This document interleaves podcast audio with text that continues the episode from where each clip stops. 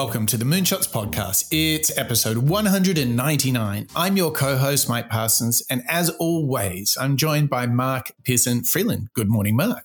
Good morning, Mike. We have such an exciting individual to jump into as episode 199, don't we, today?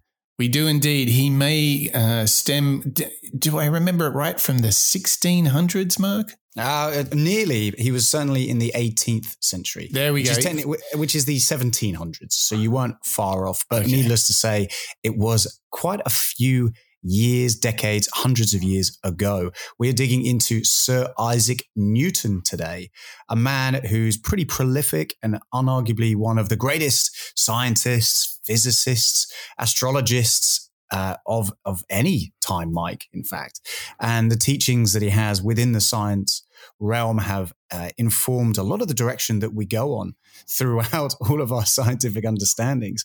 But there's quite a lot you and I and our listeners can learn about Sir Isaac Newton with a moonshot's lens as well. Yeah, even if you're not a scientist, there's so much to learn from how he did it. So the work was uh, instrumental in shaping how we think about science and physics. His uh, productivity rate was ridiculous. He was off the charts when it comes to producing his work. I think there is so much to learn from this man. There is so much to learn that fits nicely into the realm of individuals and moonshot legends that you and I, our listeners and members, dive into each week, isn't there, Mike? I think we've got a real chance to learn from not only a heavyweight within the scientific realm, but also the realm of productivity, uh, focus, as well as just doing the hard work well, let's try thinking differently because he thought differently about a lot of profound, profound things like, i.e., he invented calculus. This is off the charts. And he did it in his 20s. It's, it's crazy. There's so much to learn from someone like Sir Isaac Newton. It is just such a treat to study him, much in the same way that we recently did Einstein. There's just so much in not only what Isaac Newton mm. thought, but how he did it, how he made all of these breakthroughs, right? Yeah, I think that's exactly the lens that we should look at. We're digging out our scientific uh, instruments, Mike. We've got our microscopes, magnifying glasses, but the lens that we're going to look through today is exactly that. It's the how. It's the how of an individual who has such a plethora of impressive uh, successes, how he was able to get out and do that work. And that's really the lesson that we we can glean from these individuals like Einstein as well as Isaac Newton, isn't it? Even though you and I, we might not be creating our own form of calculus, we may not be looking up into the stars and identifying new constellations or creating the laws of motion like Isaac Newton did, but we can certainly learn a lot when it comes to how he went out and did that hard work and got the uh, got the successes. Uh, yeah, successes. I mean, basically shaped the way people live. Um, you know, for centuries since. Mm. So, Mark, now that we have built up the what and the how of Sir Isaac Newton, where should we kick off this adventure? Well, I think if we haven't made the case as to why Sir Isaac Newton is an individual that belongs within our Moonshot library, we're going to hear initially from Neil deGrasse Tyson, a very well known astrophysicist, author, and scientific communicator. He's going to tell us why Sir Isaac Newton is his man. Isaac Newton, I mean, just look at, you read his writings hair stands up on, I don't have hair there, but if I did, it would stand up on the back of my neck. You read his writings. The man was connected to the universe in ways that I've never seen another human being connected. It's kind of spooky, actually. Uh, he discovers the laws of optics, figures out that white light is composed of colors. That's kind of freaky right there. If you take your colors of the rainbow, put them back together, you get white light again. That freaked out the artists of the day. How does that work? Red, orange, yellow, green, blue, violet gives you white. Uh, the laws of optics, he discovers the laws of motion and the universal law of gravitation. Then a friend of his says, Well, why do these orbits of the planets, why are they in the shape of an ellipse, sort of flattened circle? Why aren't they some other shape? And he said, You know, I can't, I don't know. I'll get back to you. So it goes goes home, comes back a couple months later. Here, here's why. They're actually conic sections, sections of a cone that you cut. And they said, Well, how did you find this out? How did you determine this? Well, I had to invent integral and differential calculus to determine this. Then he turned 26.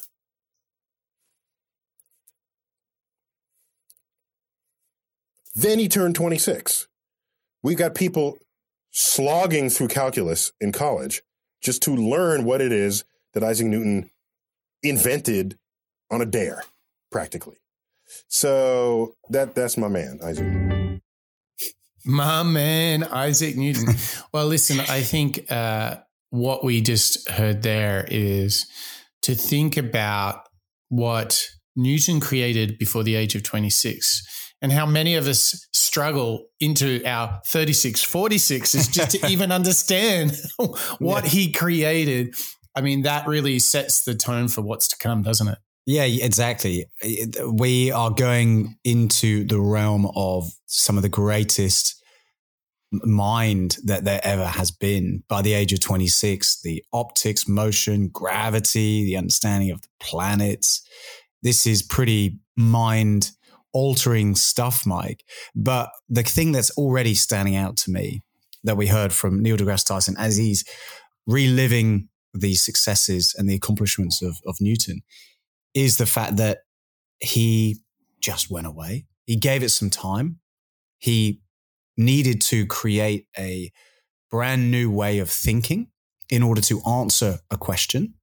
And I think that's a little bit of a tease as to what we're going to start to learn about Isaac today, isn't it? Mm. Which is if you have a problem, good. you know, yeah, I'm starting to get a little it. bit. Uh, yeah, exactly. I'm starting to get a, even a vibe of some of our other moonshotters already, which is to uh, encourage us when we're stuck in a in a problem. Uh, such as whether it's a physical one or a mental one, why are the planet's going around in a certain way, to go out and find the answer or create a way to give that answer is is what we're all trying to do, isn't it? Whether it's the rotations of planets or not. I think that's just a really great demonstration in coming at things with the hard work that it sometimes takes to deliver results. Yeah. And whether it's Einstein who said, Oh, I just worked on one problem for harder and longer than anybody else.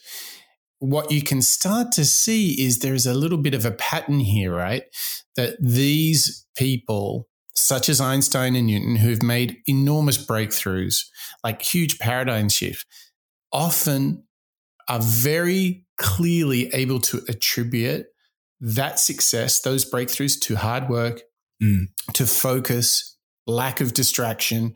And just think about how much we desire the chance for deep work for removal of notifications in incoming bombardments. Yes. And we just want to apply our mind. It really is quite exciting to think, well, if we can work deeply and with focus like them, who knows what each and every one of us could do?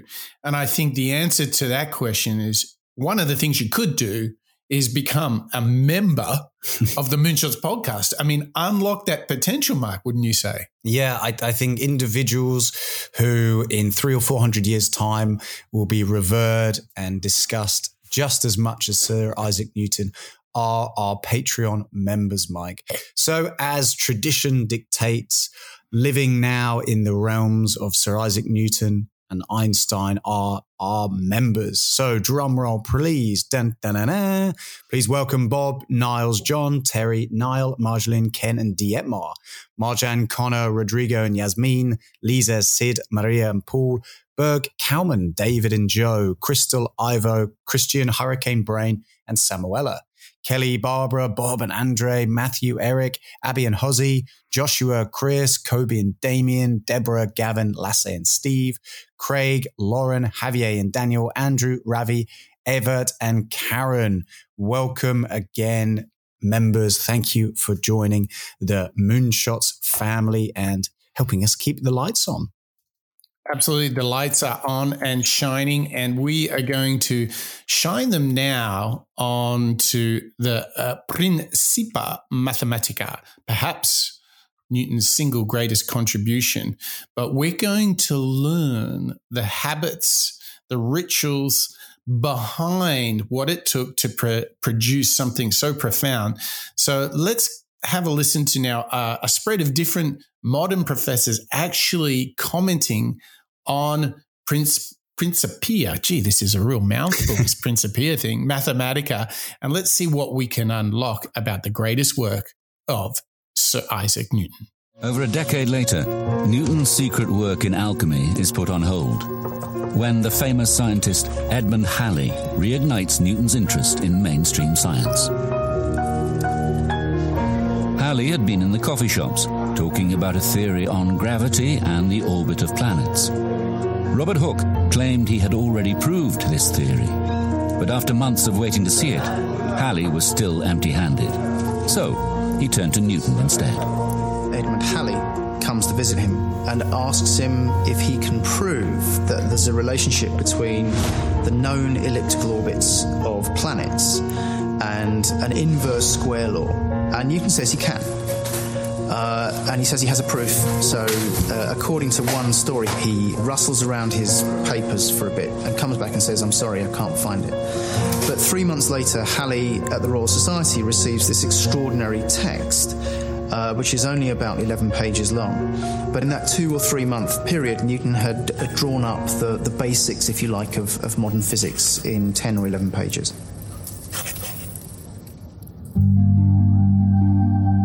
Halley encourages Newton to release these pages officially, to turn them into a book, to show the world what he has done. His flattery results in Newton publishing this theory of gravitation, as well as other laws describing how the world works in his greatest scientific manuscript, Principia Mathematica, in 1687. Principia is just a book, but what a book. Uh, it is one of the great books. It's one of the finest scientific works ever published, and it's one of the most culturally important books ever to hit a printing press. Ultimately, I think people rightly look back to Newton's Principia Mathematica as the foundation of modern science the foundation of modern science, Mike. I mean, we're really in that realm of the, one of the greatest thinkers of all time, aren't we? And this is a book that was published in the 17th century. Crazy, crazy. And did you hear that he's hanging out with Halley, who you may know from Halley's Comet? And uh, you know they're they're discussing some serious physics and gravity and science. And you know um, what was interesting is Newton didn't have the answer, but he said, "You know what? Let me come back to you." So, in three months' time, he comes back with 11 pages, which happen to form the underlying principles of modern science. How about that for some productivity, Mark? I think for me, the, the, the biggest takeaway I'm getting from this uh, introduction to the Principia Mathematica is Newton's mindset. It's a, a, pretty intimidating question, you know, Mike. If I turn to you and said, "Hey, Mike, um, do you have any idea why the planets do this? Can you go and tell me? And instead of you turning around and, and saying, oh, I, I can't do it. Or, or, or I would just guess, right? Or you just guess. Yeah. yeah. Whereas what Newton does, he is not refusing the opportunity to have a go, to try and answer one of the biggest questions that there was, totally unanswered at the time. He goes away and diligently, works hard. He obviously has a foundation by this point in his life of uh, studying. He'll probably have an, an awareness. But the biggest thing for me is this original thought, this original thinking that he was able to to create. You know, it really reminds me of of Adam Grant and the work that he has around mm. creativity and original thinkers. Instead of being maybe forced into a realm of you know, republishing or reworking other people's work and just having a guess, like you say, he's able to go away for a, a period of time and then come back with not only the answer, but also a essentially a language calculus in order to uh, help others understand it too. I mean, Mm. this is not only a level in application of mo- putting your mind towards difficult questions, but it's also just creating from from scratch, isn't it? Yeah. And, you know, when we talk about manuscript in today's language, we might talk about notes, we might talk about sketching an outline, uh, you know, drafting sort of a few bullet points. But I think what we're seeing is that Newton was prepared to take a question and to go away and really work on it Mm. um, not guess or not say, oh, geez, I don't know, but break it down and do the work. And I think that one of the things we can all take from this is when we face big, exciting, yet somewhat challenging questions, start, get out the notebook, start, get out the, the notes app on your phone, start writing it down create a body of work that you can continually and I, I, think daily come back to. If it's if it's a big enough problem, it deserves your daily attention. And you know, we'll talk about how um, Newton worked on a day to day basis. We'll, we'll talk about his habits and so forth. But right now, to me, the the power of what we're getting into is to write it down mm. and work upon it. Um, it's very nice to entertain ideas in your mind. But if you want to really crack a big problem, you got to write it down. You've got to have the manuscript, as Newton would call it. You've got to have the Google Doc, as we, as mm. we might call it now. You must share it. And what's really interesting is to see his interaction with Halley here. They're talking, they're sharing and discussing. And that's another big moonshots thing. Share your ideas, collaborate on your ideas, write it down. It's you know, it's nice to talk with someone about it, but you know, you and I both know, Mark, that once you say, okay, let's dive into the document, once those words are said, that's when everybody's digging in, refining, editing, improving, brainstorming. Mm. And I think that in our rush, we can sometimes chat about ideas. And I think you you stay only on the surface level and you leave yourself exposed to missing things if you don't write stuff down. What do you think, Mark? Yeah, I, I think the biggest piece uh, to go back to the uh, idea where you were first discussing around applying yourself, writing it down, even before you get to the collaboration piece, is the benefit of that compound interest. So if you and I ha- were in this p- position for Isaac Newton trying to answer some of the biggest questions, or if you and I were collaborating on a project, mm. maybe we've got a week, maybe we've got a month. Something that we've talked about on the show before is just getting it started, isn't it? It's putting it down, like you say, in a Google sheet or a document and just building out maybe a bit of a skeleton or a table of contents or just the the foundations that you might start to think about and gradually for me at least the benefit that i have given time is the ability to sleep on it to let mm. the ideas sort of percolate in the back of my mind and if i can write it down if i can document it and keep track of even just the small builds that I have on an idea, or maybe it's an approach, maybe it's something physical then it's going to be better over time because it's had that compound interest where it's getting a little bit better every day. It's similar to James Clear and what we know about the habits. I think if you can create a habit, probably like Isaac Newton had, where he was revisiting it certain times of day. Right.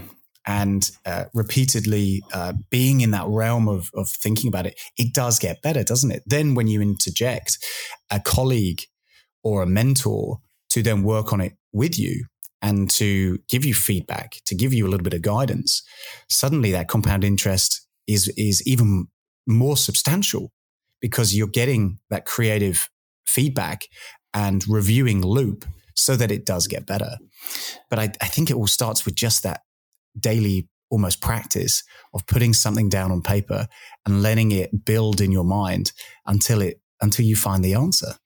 And I think the pressure to transition from what's in your mind to getting it out on a piece of paper or let's say writing a blog post or making a video or a podcast, when you have to make that transition, what I notice is it helps your thinking get better because once you're like, okay, how do I explain this to people who are not in my brain? Mm. Right. So I have to set some context and make some arguments and explain some forces at play here. Therefore, I think we should do X, Y, and Z. I think that actually makes the idea better. The pressure or the, just the practice of transitioning from your own mind and your own inner dialogue to having a dialogue with others actually makes the original thought better, doesn't it? Yeah, yeah. You've got to be considerate of your audience. And hmm. again, mm. I think this is speaking to the, uh, let's call it the production of what we were just hearing with Principia Mathematica was in order to in order for Newton to communicate the ideas or the thoughts that he had discovered, he had to create essentially a language to communicate it, that, that the calculus piece. And again, that's just a great demonstration of the way that he was approaching the delivery of this work because let's face it, we're not all Isaac Newton. Mm. And I could come to you, Mike, and say, Hey, look, I've cracked the best moonshot show ever but then I wouldn't be able to communicate it to you. Well, what what worth is that? Right. And it, you've got to be conscious of communicating it over the line, don't you? And this really kind of brings us to this overall practice of continuous learning, iterative learning. And what we've seen, you know, the parallels between uh, Newton and Einstein are really powerful. But in actual fact, it's another big moonshots theme, which is this continuous and iterative learning. You're never done. There's always more refinement work. There's more adjacent practices to learn and to absorb and to discover. And I think, isn't that the beauty of working on something big, something that really matters? Is my, you're never done. There's always more, isn't there? Yeah, you're never done. And this is something that even an individual from the 17th, 18th century might can teach us. So this next clip we've got is uh, a couple of very uh, modern day um, thinkers, Dr. Maggie Pocock and Thomas Venning, who are digging into one of the uh, iterations of Sir Isaac Newton's Principia Mathematica, maybe version two. And I think this is a great demonstration into the art, the practice, and the benefits of always improving. This is a kind of dream manuscript for a scientific manuscript. Newton is one of the greatest scientists, and this is Newton writing about his greatest work, the Principia. It's seven years after he wrote the Principia. He's thinking about doing a second edition, and he realizes there are corrections he needs to make, there are sections he needs to expand on. This second edition that he was thinking about at this time never saw the light of day, and this manuscript was totally unknown. So it, slept in obscurity for 300 years, and then suddenly here it is, we can show it to the world. It's quite dynamic. There's sort of lots of crossing outs and additional words. It's like sort of traveling through time. You can almost hear the pen scratching over the surface and get that feeling of his thoughts sort of being projected onto the page. Exactly, and that's what I love about a manuscript like this because you've got one of the great minds of history thinking things through in front of our eyes. It sort of feels almost like hallowed ground what Newton did with Principia has set the way we do science today. He was coming up with ways of understanding it mathematically, but he was also making telescopes so he could get the data and verify his mathematics. That is effectively the scientific method. Uh, and he was doing both sides. This is an amazing object, but where did it come from? Well, we know it started out with David Gregory, this young Scottish scientist. David Gregory was one of the earliest people to understand just how important the Principia was. He started making notes on it in the months after it was published. He was able to start corresponding with Newton and say, What about this? You know, I don't understand this section. Is there a typo here? Is there something you need to explain there? This particular manuscript comes out of uh, a, six day visit of Gregory's to Newton in Cambridge in 1694. So it's very nice because you can place it exactly time and place. Down here, these are the bits in David Gregory's handwriting. And I think David Gregory has drawn these diagrams. You can just get this little glimpse of the two of them in a chamber together at Trinity College, working away, completely gripped by the fascination of this whole new understanding of the universe. The Principia was such a step forward, so groundbreaking. To have, to have additional notes on it by the author just seems, uh, yes, a, a, a gem.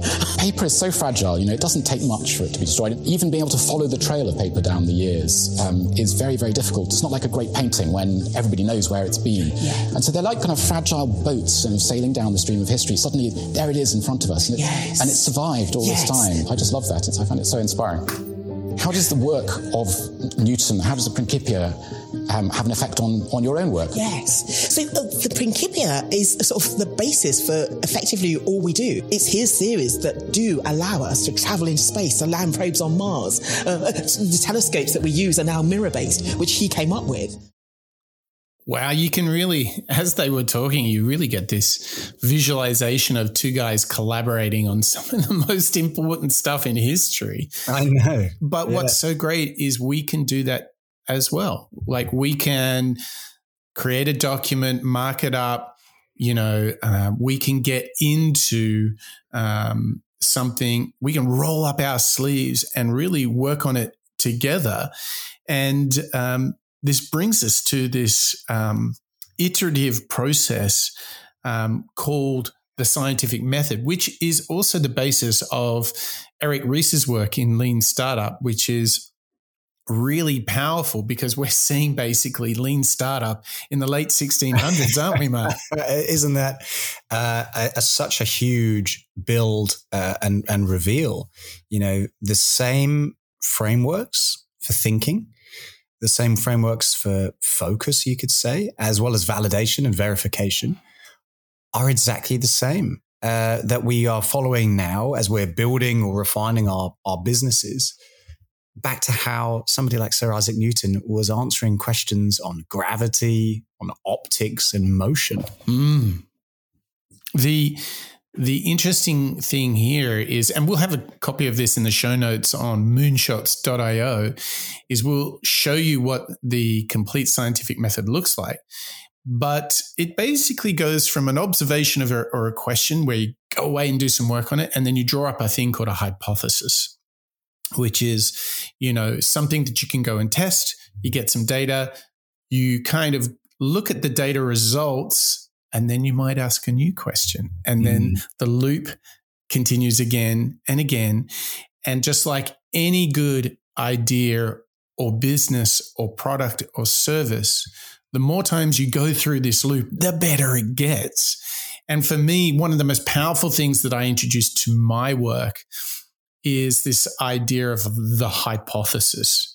So I've been absolutely in my career a victim of wishful thinking. And that is really that the idea strikes me and I go, oh, geez, that sounds good. And then I just go off and do it. Mm. Whereas the scientific method's like, whoa, whoa, whoa, whoa, Mike, hold your horses. Let's draw up a hypothesis. Let's go test that objectively. Let's see if that um, actually bears out or whether there's a nuance or whether, whether I'm just totally incorrect. And you do that through the data. And then you draw up new questions. Go through that enough, and it's really powerful. But I love to start my work particularly when I'm working with clients, is to say, okay, let's actually write up the hypothesis. And my, my experience has been when you use the scientific method or lean startup, uh, you know, some fast forward 400 years and it's lean startup. but it is amazing to me how much clarity comes even by just getting everyone to agree on what is our hypothesis. Mm. And invariably, you'll find that we weren't actually all on the same page. Well, I, I think one of the biggest drawbacks with uh, being forced to work remotely for, for so long was probably that, Mike, wouldn't you say? The idea that teams were gradually falling out of sync and they were getting into less scientific feedback methods uh, as well as reviewing of work methods. And I'm referring, of course, to working remotely. For me, at least, I think it did start to slow down and, and the idea of focus and knowing that we, we were all on the same page becomes more difficult unless you put in the practices like we were just saying with a continual loop of questioning of noticing, of having a hypothesis and, and analyzing the results in order to feedback version two or 1.5. And this is, I think, such a key takeaway in how you stay on the same page with others. That alignment piece is so substantial, even though Sir Isaac Newton would have been working solo, as maybe a lot of us do with our own businesses and entrepreneurs. The truth is, still having the ability to go back to an individual, a colleague, partner, a friend, or a colleague, and being able to question it and get feedback and then go out and test it with maybe some some users maybe those users are just your partner mm-hmm. mm-hmm. or your colleague the point is you can go out and exactly as you've just said mike question your assumption and validate that that is in case and in fact the truth because i'm a bit like you mike I, i'm a little bit biased to my own thoughts and sometimes i'll be thinking no I, I know i'm right so this is the recommendation. But you've really got to pause and, and go back and question, okay, am I? Am I going about this the right way?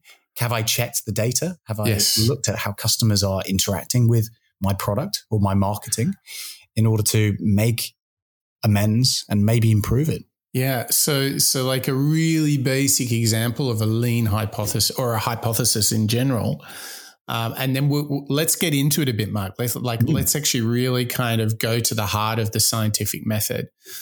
So let's assume a little bit that you've been going out into the world, you've researched a topic. What's a hypothesis? So an example would be, and I'll stay away from business for a moment.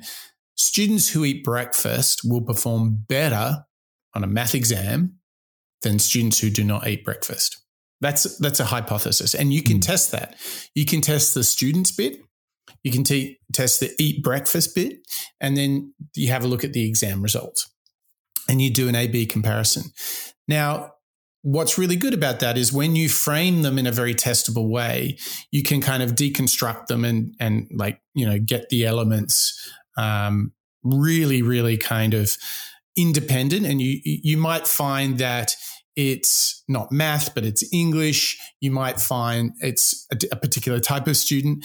That's all the all of the the goodies that come to us when we, you know, um, are um, doing this scientific method. Now, let's fast forward 400 years from the big questions of Newton um, and and Halley you might have a lean hypothesis specifically around a product or a service. And what you'd tend to do there is you say, hey, um, students, young students, maybe math students need uh, to perform as best as possible in their maths exams.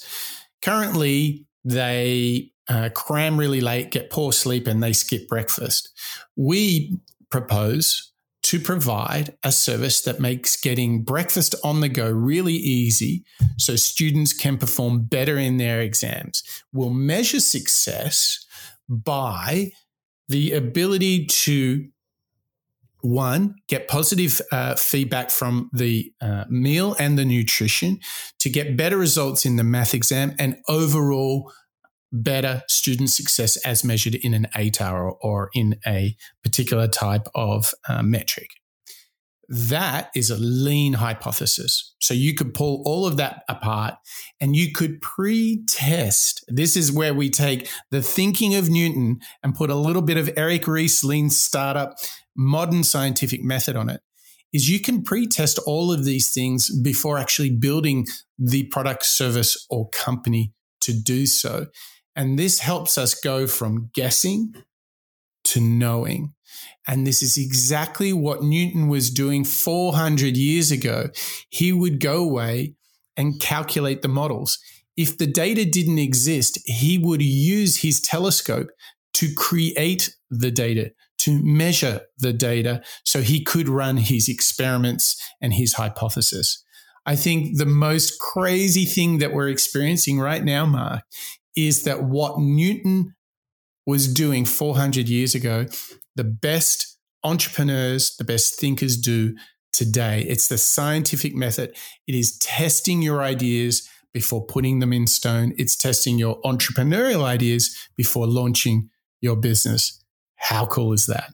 What a slam dunk from Sir Isaac Newton. I mean, this is why he belongs in the Moonshots library, Mike, because he is transcending, you know, three, 400 years into the realm of the same mindset and behaviors that these individuals that you and I learn out loud from mm. every week. Mm. You know, he's still demonstrating those behaviors, those patterns, that compound interest of preparation. But most importantly, this idea of validation is such a huge takeaway. And I don't think it's necessarily something I really understood about Isaac's uh, method until the opportunity of digging into it. I'm I'm already like, oh wow, I didn't quite realize how many things he contributed uh, to our our world and of modern science, but also how great is this that he used this evidence based approach, which we can all use too. So, in the spirit of this, Mark, I've got a hypothesis that I think you, myself, and all of our members and listeners contest. Are you ready? I'm ready if a person goes into Spotify and becomes a subscriber to the Moonshots Master Series, they will receive lunar powered good karma. What do you think? I mean, uh, the question is, Mike, whether you're able to validate this oh, now how might you do that, Mark? What do you think? Well, I suppose the the first question really is actually to go out and, and gather the data first, Mike. You've That's got right. this hypothesis, so let's hold our horses and let's encourage uh, us to dig out our telescopes and look up into the stars and find that data. So, for all of our listeners, if you're thinking, "What are Mike and Mark talking about here? What is this master series?" Well, I encourage you to open up Spotify, type into the search bar Moonshots Master Series, and you'll be able to see trailers as well as a link to become a paid subscriber for the Moonshots Master Series, where we dig in once a month into a very uh, entrepreneurial uh, growth areas and themes and concepts, Mike, including happiness, including managing people, leadership skills, personal development skills that help us become that best version of ourselves. And it really is as simple as opening up Spotify, typing in just a couple of words, and subscribing via the URL in the About section. And Mike, this will help you and I gather that important data to validate your hypothesis. Absolutely. And look, while you're there, you can give us a thumbs up, a rating, or if you're an Apple podcast, go and give us a review, or if you're on Stitcher or one of the millions of other podcasting platforms. So jump into your Spotify or head over to moonshots.io. There is a world of moonshots awaiting you. Test the hypothesis that there is lunar powered good karma out there in the world for you and get your hands on that master series.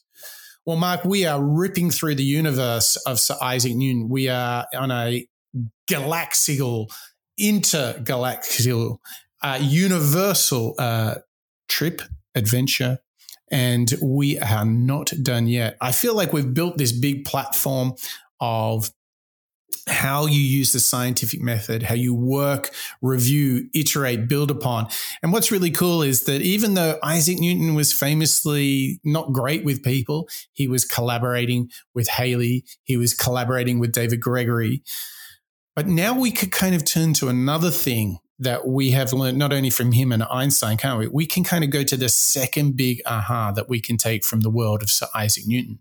That's right. We've got a great, uh, just like we were breaking down these uh, examples and trying to put it into a bit of practice, Mike, putting on our Sir Isaac Newton uh, wigs and trying to imagine ourselves uh, living a life a little bit like Newton.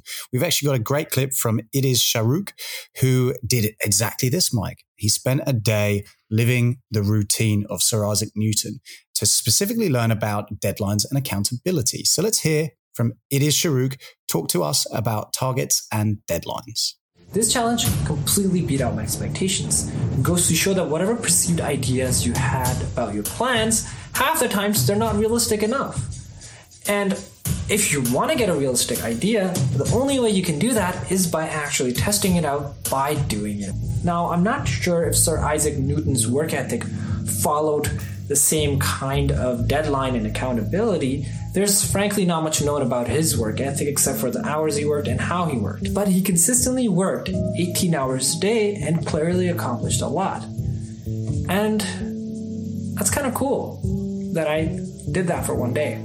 I'm not sure how close I am to Sir Isaac Newton and his routine, but I really wanted to use deadlines to see as a measure of how much I can accomplish within a given day, especially in particular 18 hour time frame. Now, despite being behind the deadline, I'm pretty freaking pleased that I was able to pull off two complete polished edits all in one day. Now, from this experiment, I've learned that deadlines in combination with accountability does wonders.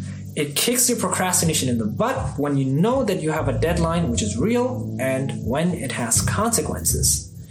It works like a charm. Secondly, because of deadlines and accountability, all my fears about not being able to focus, wanting to rest, seek pleasure, all those didn't bother me at all. Thirdly, I realized that you can never know how realistic your plan is until if you actually test it out by doing it and see how much time it actually takes to do something. Also, the fourth realization is that it's safe to say you can pull off 18 hours of work as long as there's a deadline attached. For somebody like me who's barely ever pulled off an all nighter, I was actually pretty happy and pretty proud that I was able to do that. But if you don't believe me, ask the college students who pull off all nighters all the time. They will tell you that working 18 hours a day sometimes is not a big deal.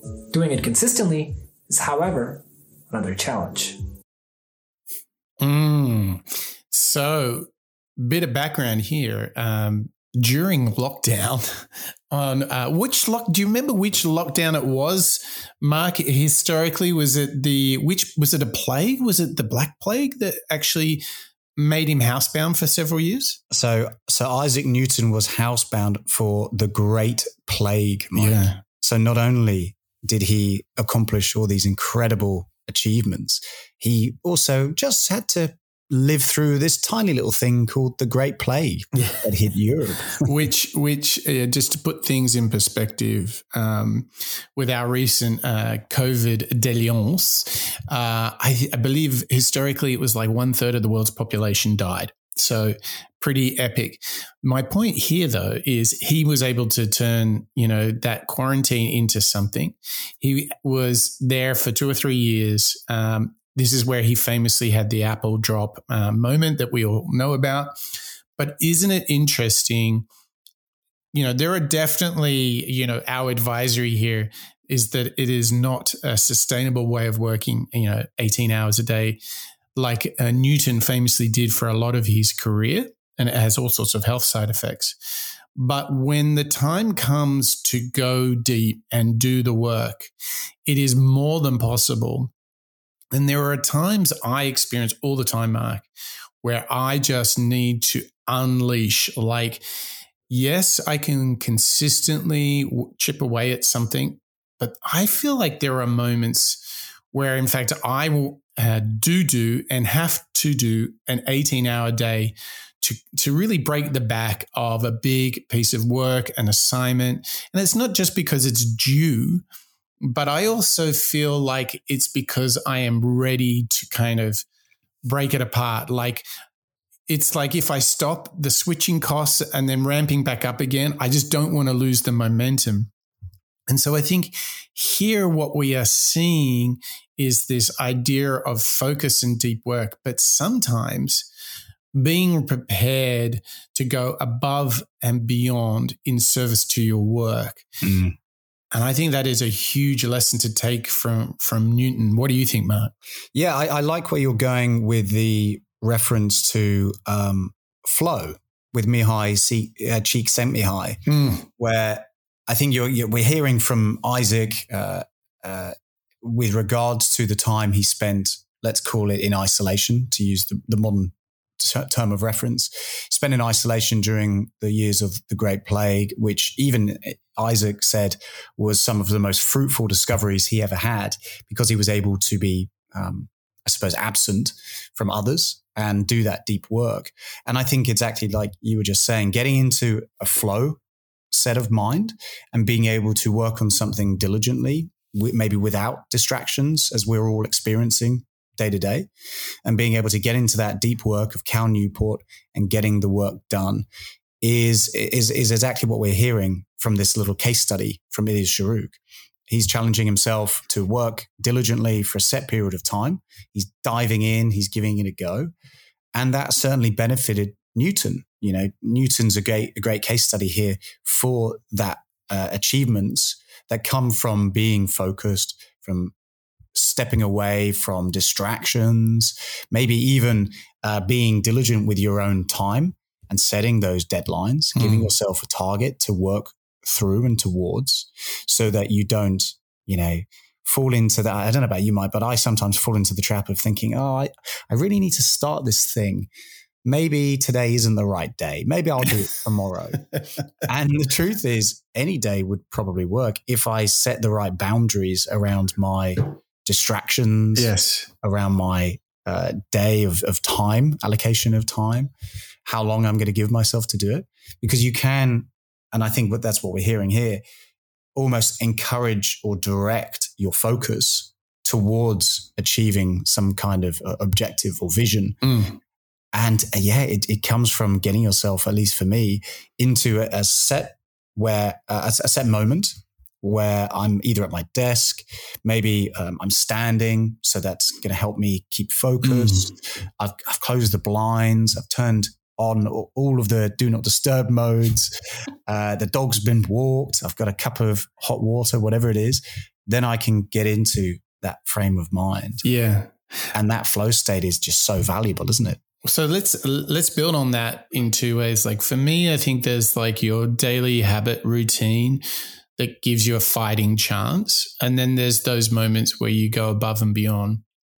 As far as daily routine, the one thing you can do to give yourself a fighting chance of, you know, really producing, I think, starts with getting up early. Mm.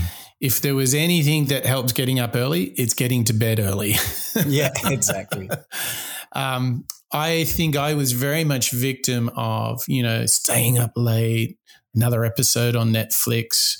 Um, and that catches up with you because apart from not being able to wake up early, you're always, um, if you track your sleep with any sort of biometrics, you'll uh, become painfully aware of how early, in fact, you do need to get to bed. Like, you know, technically, let's just assume that we're all somewhere on the, the average of needing eight hours sleep. If you want to be up at six, you need to get into bed and be, wait for this, to be asleep at 10. So mm. therefore, knowing myself a little bit, I kind of need to be in bed by 9:30 quarter to 10 if I want to be in bed asleep at 10 so I can wake at 6. That's just the the the kind of painful reality of how scarce time really is, isn't it? Yeah, exactly. I mean, it's for me my time of uh, best focus or I, I, can't remember the the name for it, Mike. Circadian rhythm is yeah. when you're going to sleep, isn't it? No, no, no. Circadian rhythm is is broader still. It is knowing when you should sleep mm. naturally and wake naturally and feel at your best. It's not just your bedtime, but the broader hmm. thing. But you're right there. Yeah, and for me, I think when I do get into a great pattern for sleeping, I do feel incredibly more focused for the days after oh. because there's no deficit. Yes. You know, uh, remember the days of having to do lots of international travel and so on. I, I do believe that my productivity and focus would have gone down from a lack of sleep because my body is always in that sort of deficit mode. And I think that can be helpful because it can drive, as we've learned in, in previous shows, it can drive more of a of a flow mindset if you are in a bit of a, a deficit from either food or or otherwise. But for me, yeah, with regards to sleep, it's all about getting up early because then I can, you know, wake up naturally. Mm-hmm. I'm not forced into emails as soon as I wake up if I'm waking up early. And exactly. by early, I'm saying, you know, there are days, Mike, during the week where I'll, I'll, wake up at five, maybe to not necessarily copy Robin Sharma with the 5 a.m. club, but in order to try and maximize that day. it's quite rare. I'm going to be honest with you. But when I do have to force myself up at that time, it's pretty liberating. It it's is. quite an exciting and energetic time of the day, actually. And by the time, you know, eight or nine rolls in, you think, oh, I've accomplished so much. the the the interesting thing there is like those those mornings where it's still dark and everyone else is asleep, but you're up. Mm. They just you just feel like you're ahead of the game. don't You do, don't you? I mean, you just got like this big head start. So let's just uh, bring it home by talking a little bit about those moments where you have to go deep and maybe uh, go above and beyond, and even. I think that if you have practiced the first thing, which is great sleeping pattern up early in the morning, I think the next thing you can do is you can target those moments where you're like, I'm gonna I'm gonna go big on getting this huge piece of work done.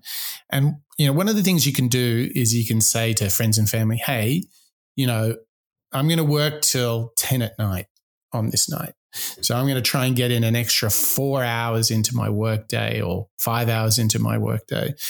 Um, you know, often, you know, those, you know, all nighters are thrust upon us because it's the night before. But it totally changes the game when you determine it. When you're like, no, no, I want to have this finished in a couple of weeks. So Mm. this week on Thursday, I'm going to work up until 10. Then I'll get through Friday. And uh, if I've bit short on sleep, I can catch up over the weekend.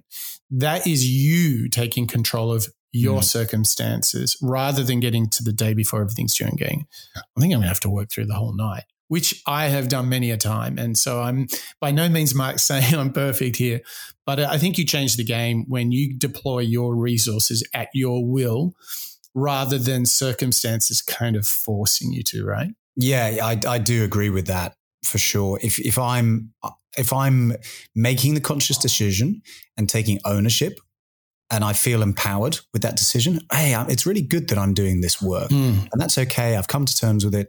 I'm pleased. Hmm. My work ethic, as well as the output, will be far greater than if I'm thinking, oh, I really don't want to have to do it. And it really, it's just mindset, isn't Hmm. it?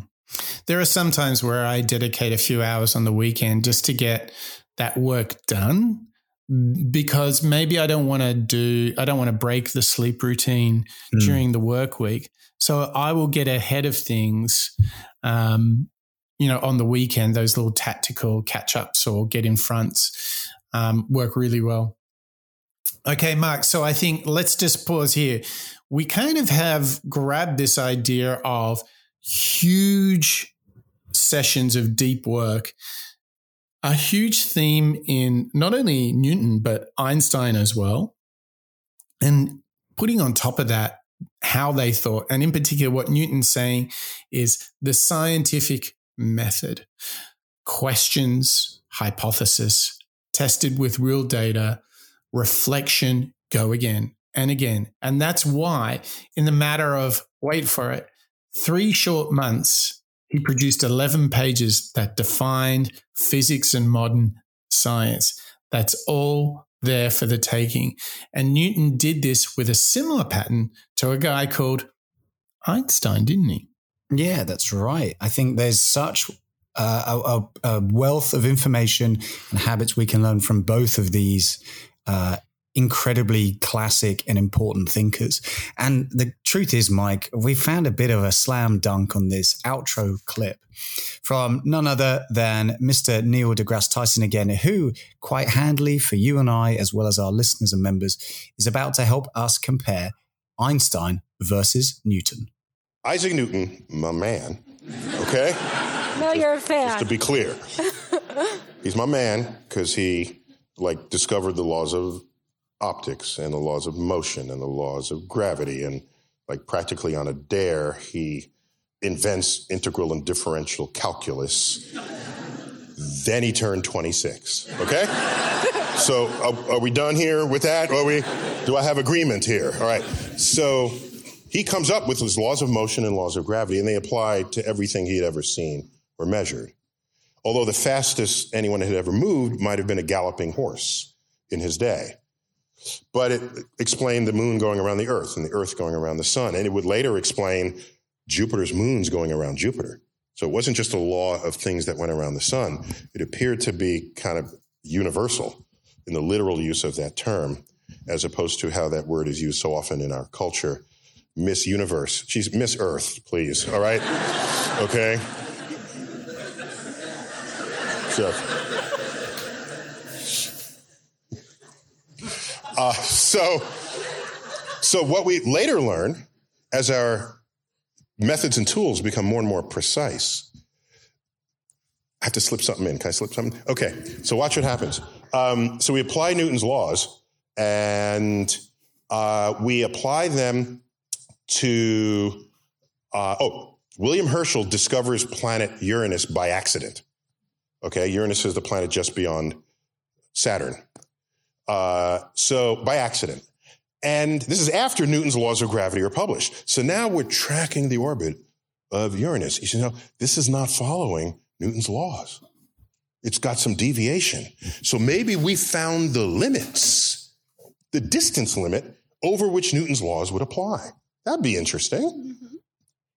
But other people said that Newton was so badass, it must work, okay, even there. So instead of suggesting that his law was failing, clever people said maybe his law applies. But there's yet another planet out there that we've yet to discover whose gravity is tugging on it, and we did not include that in our calculations. So let's do the math and ask where must there be a planet of what mass to create the deviation that we measure? And those calculations were done and they were published. And an observatory um, in Germany got hold of those calculations. And they looked in the exact spot of the sky, sky that the calculation said Neptune was waiting to be discovered right there. It was a triumph of Newton's laws. And so, so this gives us confidence. We're not just pulling this out. We calculate this and the observations show it. So now watch what happens. We have better and better measurements, and we find out Newton's law is failing. Mercury's orbit is not following what it should. That's the closest planet to the sun. Well, we've been down that path before. Just throw in another planet that we can't see, and that'll fix it. so, thus was introduced planet Vulcan. This would be a planet very close to the sun, so close it would be hard to see, it would be lost in the glare. And so there was the hunt for Vulcan. No one found it. But we knew it had to be there because that's the same problem as the discovery of Neptune. Einstein comes along, comes up with his theory of motion and his theory of gravity, the special and general theory of relativity. Out of those two theories, which are corrections to Newton's laws in these extreme regimes. If you're near the sun, the sun has very strong gravity. If you're moving around in that strong force of gravity, Newton's laws begin to fail. And no one knew this. And you look at Einstein's laws, and he says, Mercury's orbit will not follow Newton's laws, it'll follow this other path. Find out. And it exactly explained the deviations of Mercury. And so people say, oh, see, scientists, we thought this was right, and now we all huddle around this thing that's right. No, that is not how it works since 19, since 1600 onward. The way it works is if you have an experimentally determined result and it's verified and, and, and double checked and triple checked, that will not later be shown to be false. What you can find is a deeper understanding of the world that encloses that understanding. And that's what happened with Einstein. Einstein's theories of motion and gravity, if you put in low speeds and low gravity in the equations, they become Newton's equations. So Newton's universe is a subset, an accurately described subset of a larger universe that Einstein has described. And even with Einstein, his equations can't take us to the center of a black hole, the singularity that's there, the singularity at the beginning of the universe. We know now that his theories fail. They blow up on the page. So we have a whole frontier of science. The string theorists, you've heard of them the string theorists. There, we got top people working on this to try to extend Einstein's laws into an even bigger regime that can then explain everything that's in our universe, not most things. How cool is that to to think that Einstein could come along and build upon what Newton had done both who kind of had that scientific method. Um, some 200 years later, I think that is so exciting to hear two of our favorite moonshots classics and how their work could span 400 years mm. and come together and to further how we see science, physics, gravity. I mean, that one's a bit of a brain melter, isn't it, Mark? Yeah, yeah. I, the reason why I really like that clip, apart from educating me a little bit on the scientific method as well as some of the discoveries we have around Vulcan, which is a hypo, uh, hypo uh, uh, theorized planet, which I, I, didn't know about either. I think the key lessons that I'm I'm appreciating from that clip is that fact of Einstein coming along much much later, appear. He was probably influenced, perhaps inspired by the work of, of uh, Isaac Newton and we can understand that these scientists share knowledge. They repeatedly can get better and build upon their own knowledge and skills through working together, looking at the work of others. And this idea of community improvement, I think, is what I'm really hearing from that. It's that verification and validation, perhaps done by your peers, mm. by a colleague, by somebody else. And that's what's improving the work. And I love this idea that we all have the ability to improve on the work that others have if we're equally open to receiving feedback mm. and being helped along the way. Oh yeah. I think that's the the key lesson for me here. It's not that necessarily obviously Isaac Newton did all the work himself. He he went out, he had that break and uh, in the Great Plague and was able to find focus but what's interesting for me is these items, these ideas, these concepts are never finished. They continually, continually build. Mm. And the interest again compounds as each new thinker, new way of work, new scientific ideas, they can build upon them and validate and verify them continually. And I love this idea of constantly evolving knowledge. Yeah, it's it's somewhat ironic that even Newton, who was famously antisocial, did share his work yes, exactly. with with Halley and others, but also by codifying that work, writing it down, it gave Einstein something to build upon. And you know, look at the look at the outcome. It's it's really really amazing. You know, it's so funny to think that we can go back and study someone from 400 years ago and and discover all these things What's the what's the one thing that stood out for you, Matt? Oh, it's a good question, Mike. I think for me, it really comes down to the uh, hacks and the habits of forcing yourself into a moment of trying to get the work done. Hmm. So I love the little clip that we heard with uh, somebody living a life of Isaac Newton for 18 hours a day. I think this idea of focus, of preparation, um, as well as just application of hard work in order to try and strive towards your your goal really aligns with what I've been learning recently on the Moonshot Show. Well, what about you? What's the key lesson or takeaway that you're uh, inputting into your brain post Isaac Newton? Well, you know, he wrote the uh, Principia Mathematica and sort of blew everyone's brains with this work. but what was really cool was to listen to those two historian and scientific types, Maggie and Thomas, who actually had version 2.2, 2.0 of that document. The fact that he was working on a next iteration, like he wasn't satisfied he was like, no, no, I got another version coming. Yeah. I think we should all be writing our own manuscripts. I think it's such a great way to capture thinking. And it's never done. Continue to revise, to edit, refine, to iterate. It's this idea of continuously working on something. I love it. Fantastic. Amazing, as you've already said, that we can still learn from these thinkers over 400 years later. I mean, Mike, the Moonshot Show will just keep on going indefinitely, won't it? Yeah. We'll it, go back, further back in time. it makes me think, all right, we're going to have to build a long list of future episodes to get 400 years out. Mark, awesome. Thank you so much for, for stepping back in the time machine and ironically bringing us right back to today. And thank you to you, our listeners, and our members too. It has been wonderful to share this journey into episode 199 with the work and the thinking and the habits of Sir Isaac Newton. So, where did this begin? Well, it really did begin with uh, my man, as Neil deGrasse Tyson would say, Mr. Sir Isaac Newton, and his epic work of the, the Principia Mathematica, to which he didn't just guess the answer. He went away for three months and he came back with 11 day, 11 pages, which defined not only modern physics, but science itself. And he's always improving because he had version two on the way as well. And how did he do all this? Deadlines and accountability. He got things done. He locked the door. He got rid of distractions and he worked.